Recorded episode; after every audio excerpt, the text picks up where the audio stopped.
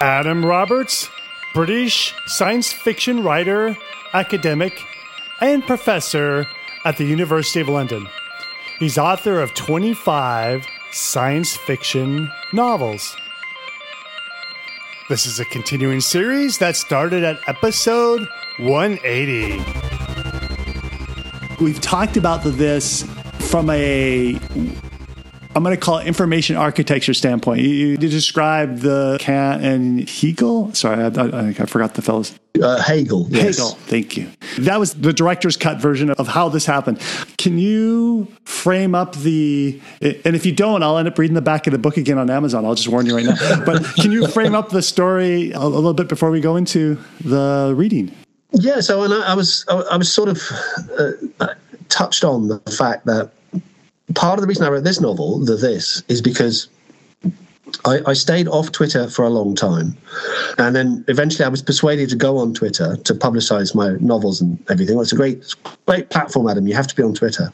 So I grudgingly went on Twitter. And then it's kind of like the internet in crack cocaine form, isn't it, Twitter? And suddenly I found myself obsessively on Twitter all the time and checking my tweets and tweeting all this, this flicking through. And something really strange is going on there. And I have friends who are almost as extremely online Twitter users as I was who have completely gone stepped away from that. They've said, no, this is not healthy. There's something pathological here. It's addictive. It's bad for you. You end up with this distorted view of the world. It, you know, it's it's a platform that is very hospitable to resentment and anger and and picking on people and bullying and name calling and all these kind of terrible things. And I agree, I can see all that.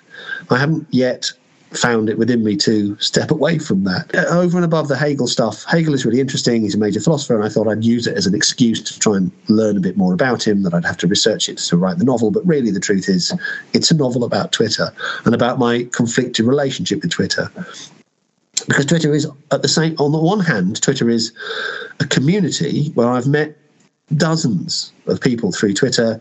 I've never met them in real life, but I feel I'm, they're close friends of mine. They're all over the world. Uh, we share things, we share links, we you know communicate, we connect. It's really good. On the other hand, there's something kind of horrific about Twitter, particularly when you see people being sucked into Twitter mobs where they somebody becomes the victim of the day and then everybody piles on them.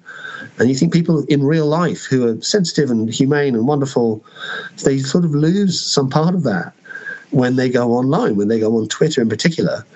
And that that interested me as a way of thinking about this venerable old science fiction conceit of the hive mind. So I suppose the most famous example of the hive mind is the Borg in Star Trek.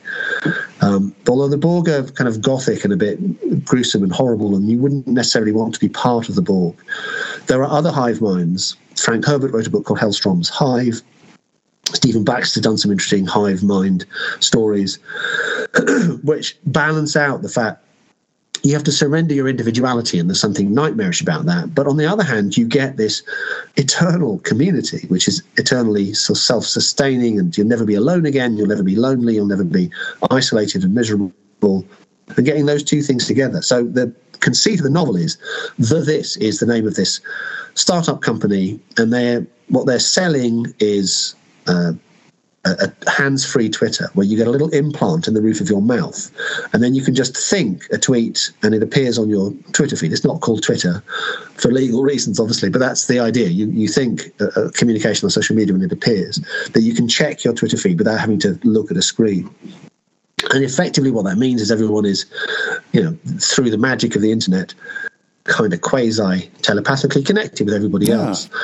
Um, it, as the novel goes on, the this becomes a bigger and bigger community of individuals who all seem like a cult. They all seem perfectly happy and well adjusted, but they're all marching in lockstep. And there's a fear that it's going to kind of swamp and take over the world. So that's the kind of heart of the of the novel is the, cool. the status of the this of this kind of Twitter analog. Okay, cool. Let's do the reading. Okay, well, having said all that, uh, but also uh, I will read something that has nothing to do with Twitter or the this. Oh, okay. Just to wrong foot you. One of the things I'm, I really like about science fiction is a form they call the fix up.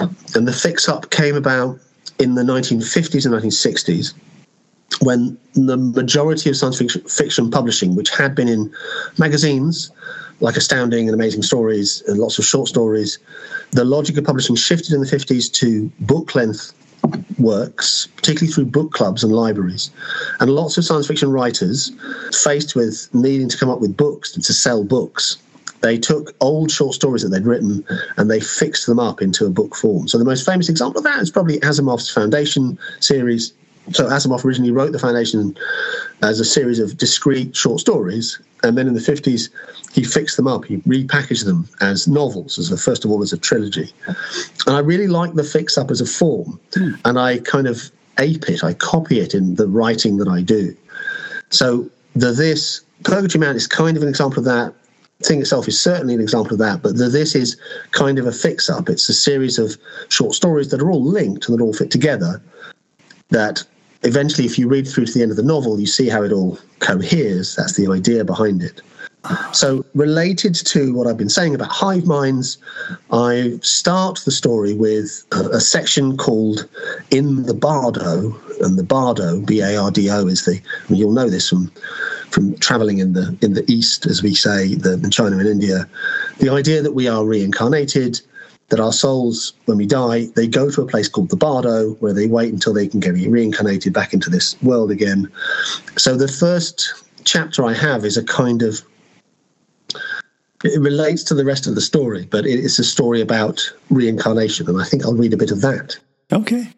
Yeah, yeah one other thing, I should I should just let my words speak for themselves, shouldn't I? But the the Hegel side to it is uh, the heart of Hegel's metaphysics, of his philosophy, is his insistence that subject and object. So I'm the subject, and this book is the object. I read the book. I'm the subject. The book is the object. Hegel says they're the same thing. They don't look like it. They look like we're separated uh, that I'm different to the book, that I'm different to you. I'm talking to you, I'm the subject and you're the object. And if you're talking to me, you're the subject and I'm the object. But actually, we're the same. And we just need to take a proper philosophical view of it. I'm summarizing, I'm mangling Hegel very badly here, but that's um, that's where we start with this okay. chapter, which is in the Bardo. In the Bardo, subject and object are the same. You say, I'm not sure I understand what that means. There's somebody else with you. There's somebody else with you in the bardo, and this other person is going through the same process you are. Or to put it another way, there are many persons in the bardo, and they're all going through the same process as you. The place is crammed with people, so many. Do any of them understand this business better than you do? You say it again. I'm not sure I understand what that means. Means, says the other, I mean, since we can't suppose time has any purchase in this place, the present tense in your statement comes into question, rather, don't you think? Meant, means, will mean. I mean, who's to say? You say, huh? A flash of light marks your passage out of the bardo, and you're alive again. That flash was the sunlight, all of it. That flash of light is all the sunlight you will see in the course of your life, and all the darkness too. Which is to say, you see in an instant the balance of the two. But of course, you'll see less darkness and more light over the run of your whole existence because the day is lit. And though the night is not, there's always light inside your dreams. Embodiment. Milk assuages your wailing. You run, and it's a pure joy, and the high grass snickers at your hips. You take your share of the meat. You are a parent and sit under an overhang and watch the rain come down so hard it's as if the whole sky has collapsed its liquid blue down upon you in one go. It smells of cleanness and clover, of sky and freshness. As you sit there, cradling one of your kids, a thought rushes your memory with intense and vivid suddenness. That time when Harry cut the throat of a wild cow with a lucky cut, and all the cow's blood came out in one go with a great sloshing. It was the noise of this rain, the noise of life sluicing endlessly through the sky and the earth, through you and all the animals, and you feel a sharp fragment of understanding. There was good eating for days from that cow. You sleep and dream. The next day, the ground is muddy. A pain in your jaw grows until you can do nothing but lie on the ground and cry. It fills your head with its pain. And when you think the pain is so great it cannot possibly be greater, it swells further. Fire and grinding pressure combined into an agony. It breaks the bone to burst from your head through the side of your face. And the release of this pressure is so sweet you sleep for a day. It still hurts, and the others make fun of your ruined face. And then you are feverish, and then you are more feverish, and then you are dead. In Bardo, subject and object are the same. You can remember the whole of that lived life as fine veined and perfect as a single glossy leaf from a tree with a trillion leaves. You hold the whole memory in your mind. The light comes again. Uh, you were reborn and live long enough to develop a sense of yourself, of your mother, and of your siblings, of heat and shame, the difference between bitter food and sweet, and then you die. A day and a night of diarrhea, and you're gone. In the Bardo, subject and object are the same. I can remember all of them, you say. I suppose you do too. Is it the same for you? The other person there smiles. Are you sure? Asks this person, you're not collating numerous similar life memories into a smaller number of manageable memories? You say, Well, that's a good question. The light again. There is more brightness than darkness in this life, too. It's like that for almost every life. You grow up by a pool, and there are fish to eat, as well as what the tribe hunts in the forest. You and your brothers and sisters and cousins are a tribe within the tribe, and you like mischief. One day, when one of the community's big men is washing himself in the pool, you and your siblings all piss into the pool for a joke. The big man is very angry, and his anger does not settle as anger usually does. He surprises the group of you all later that day You'd already forgotten the prank and are picking and eating berries, but the big man has not forgotten. And though most of your sisters and brothers run off screaming, he catches you and punches you on the side of the head. His is the big fist. So its blow breaks the bone, and you lie on the ground sobbing and passing in and out of consciousness. Over the course of evening and sunset, the shadow of the bush slides over you like a blanket. Your mother finds you and tries to lift you up, but the movement dislodges something inside you and you start fitting furiously. Vomit comes up one way and goes down another, and you're dead. In the bardo, subject and object are the same. Does it just go on and on, you ask? I, suppose, I suppose what I'm wondering is are we on our way anywhere? The other person smiles. Well, you mean enlightenment, Zen, spiritual evanishment, all that. I don't know anything about any of that. Uh, you tell them your name, they tell you theirs. Abby something. Abby normal, you laugh, and Abby laughs too. So that's a joke you share, it seems, a cultural reference you have in common. At the time, this doesn't strike you as strange, but later, when the sheer scope of, well, everything comes home to you, it sounds a much more discordant note. I mean, what are the odds that you both recognize the reference, that you had cultural knowledge sufficiently in common to both laugh? Where did you start this process? Which was your first life? You wonder about yourself. You ask Abby. By way of reply, Abby smiles, a serenissima smile. This time there is no flash, this life is more darkness than light. You live underground, and when you come up to the light, it hurts your eyes and you don't like it. But you bring up the ore and you eat your meals and you play, and when then you're dead and you uh, don't know any different and think to yourself, that wasn't much of a life. Bright light. You live by the river, and your life is a habitual matter praying, scooping water into irrigation channels, growing your food, passing your due to the rulers, making small trades with your neighbours, you marry four times and have six children, two of whom live to adulthood and are present at your deathbed. In the Bardo, subject and object, the same thing. There's a degree of monotony, you note. Abby shrugs. Darkness this time. You are blind all your long life. You never see the sunlight, although you can feel it on your face. In the Bardo, subject and object are the same thing. Brightness swells again. You're a farmer. You're a farmer. You're a farmer. You're a farmer. You're a farmer. I'm going to skip this bit because there's three pages of the phrase "you're a farmer" over and over again. Uh, you're a farmer. You're a farmer. You're a farmer. Uh, you're a farmer. You're a farmer. You're a farmer. You're pressed into the army and die of dysentery far from home. You're a farmer pressed into the army and spiked with a spear from behind on a battlefield whose name you do not know. You're a farmer and you die by the sword. You're a farmer and you die of disease. In the bardo, subject and object are the same thing.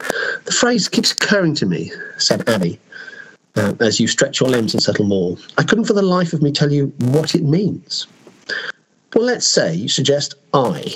Let's say you. You're the subject. Subject, verb, object. For instance, I eat the apple. Apple, you think. Adam, you think. Was Adam the first life? Was Adam your first life? so in the world of living and dying, you say, I eat an apple. But in the bardo, I and the apple are the same thing. Search me, said Abby, grinning. I don't feel very appley. Golden, says Abby, delicious. The brightness swells again. You're a nobleman. Afterwards, when you're back in the bardo and can remember it all, you're struck by how rare this is. A nobleman. You dress in fine clothes. Slaves attend your mundane needs, and you own a fine house with flat roofs and a carp pond.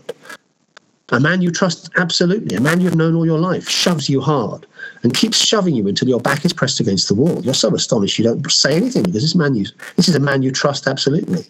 He breaks the skin of your chest with the point of his dagger and sets his foot back to brace himself as he pushes hard, and the hot blade of the dagger slides into your chest. It is intensely painful. The dagger goes right through you, and the point sticks in the plaster of the wall behind you. Thus perish all traitors, your friend shouts right in your face. In the bardo, subject is object. I'm one point closer to appleness, you tell Abby. I know now what it's like to be sliced with a knife. You approach amplitude, says Abby. Appleosity, you agree. Snip snap, says Abby with a strange smile. You herd cows. You follow the plough. You were a weaver. You were a fisherman.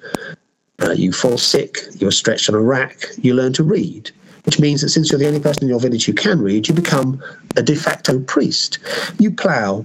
You carry seaweed from the coast up to a walled field to fertilize it. You build a dam. You clean the house over and over, over and over.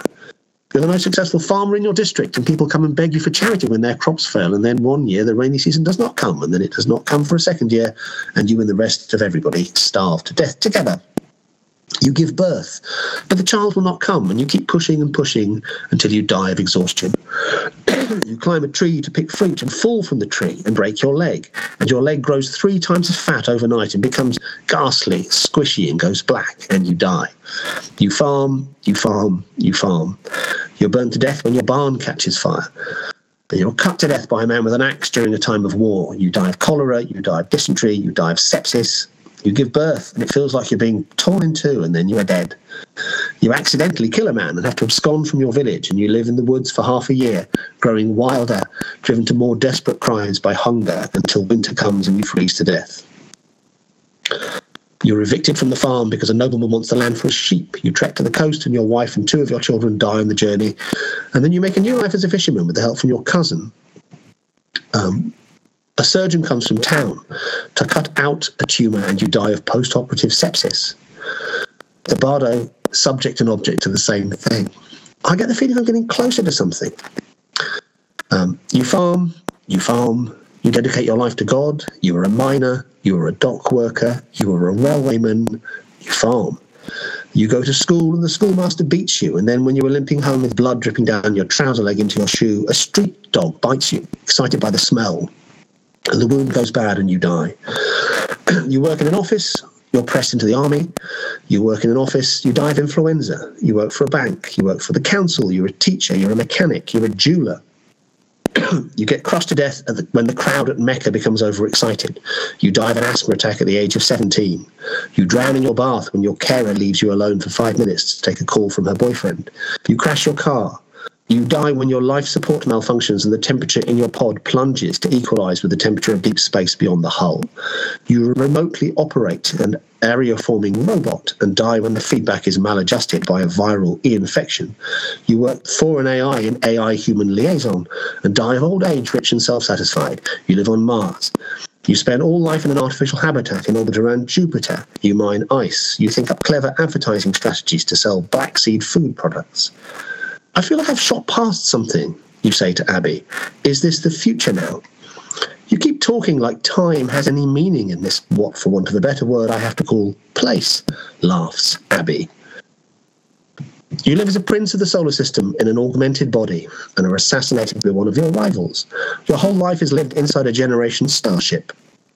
You are one of a fan religion living in a series of serried shells around Blue Star 44. You're a soldier bringing one thing only your capacity for aggression to an auto army that lacks that quality. You live on a purple red world under a diamond colored sun. You live in the foam matrix on a deep space trajectory. You're a part of a cult that uses enhanced sexual pleasure to crystallize the transcendental. You extend your life with a combination of artificial supports and a time dilation algo reactivator you upload your consciousness into a series of insect orbs and swarm for the sheer joy of swarming. The stars are running out of fuel, and one by one they flare and sputter and go dark. You are in the bardo. You're in the bardo again. What was that? You ask. I'm going to stop there because it goes on. But that's that's one cycle through. Then you start again in sort of uh, caveman times, and then you're reincarnated all the way through until everyone, till you've had the experience of everyone who ever lived. That's what happens in the first chapter. Oh wow! All right. Yeah, that's that's that's a, a very like a you kind of trapped me in that one because it started out in, in second in second person. I thought you really were talking to me, so I answered you. Describing your life, answer. Which is actually quite an experience. I was trapdoored into that story. I didn't know the story had started. That was that was kind of cool. And uh, the stream of consciousness was uh, uh, very nice. Yes, yeah. No, I think uh, that's probably the way to describe how to connect mentally to some kind of network like that. That's yeah, and I think if sounds like this will be an introduction to uh, Hegel if if, uh, if, you, if you read this book as well. That yeah, uh, that, that's the idea. I think I don't know how. I'm not sure how many people want an introduction to Hegel, mind you. That's also true. Mean, that's the, the, the truth. The fundamental truth of any story you're going to write is it has to tell a human story that people are interested in reading. It can't just be abstruse philosophical ideas or world building or cool tech or anything like that. Yeah. People want to read stories about people. That's what really interests us. If I analyze this, the good news would be if you're if you're starting with a classic sort of figure like Hegel, then there's probably there's going to be some people who who know of him and and are interested in him. So so that's a nice way to leverage some kind of how do I say our cultural hooks into uh, getting into a story like that. The thing that is cool about this, I mean, obviously I'm biased, and I quite understand if other people don't see it this way. The there are reasons why these philosophers are so famous that they have kind of unique and fascinating perspectives on what it means to be alive, what the meaning of life might be, or what we're all doing here. Even if you don't necessarily agree with them, it's really interesting to just find out what they're saying and to apply that and think how does you know, how does that work with our lives? How does that make me think about where I am and what I'm doing? And Hegel is interesting because he's famously quite complicated and opaque. So there's some point in interpreting him and putting him into a dramatic context, I think. But then I suppose I would say that. I don't know. No, I think it's a that's a good. Uh, how do I say this? It's like um, the stories like the laboratory of, of how uh, Hegel would be applied in, in in such a situation. Yeah, and I think so. And I also think, I mean, I'm old enough to remember growing up before Star Wars, and I love Star Wars. The first Star Wars movie, I went to see when I was a kid, kind of blew my mind. Star Wars and all its sequels and science fiction cinema is great, but it's great in a different way to the classic science fiction that I was reading when I was growing up because classic science fiction is a literature of ideas and it gives you lots of cool ideas. Cinema's not really about ideas, it's about spectacle and wonder and beauty and the kind of visual side to things. And that's wonderful as well. But I'm attached to this idea that uh, to read a really good science fiction story is to come across really cool ideas. If you enjoy listening to Sci Fi Thoughts, but find it difficult to remember to check the website for new shows, get this technology from the future. Install into your phone a podcast player. Using this, you can subscribe to our podcast feed, and next thing you know, you'll be cruising around in your car with your phone plugged in, playing sci fi thoughts, or you'll be out there jogging, or you'll be doing whatever you want to do. Put the podcast player down. And have your ears plugged into some cool science fiction programming. You can find instructions on lancerkind.com.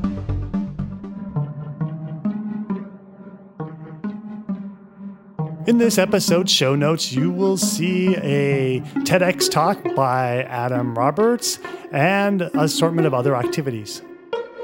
Where are the show notes?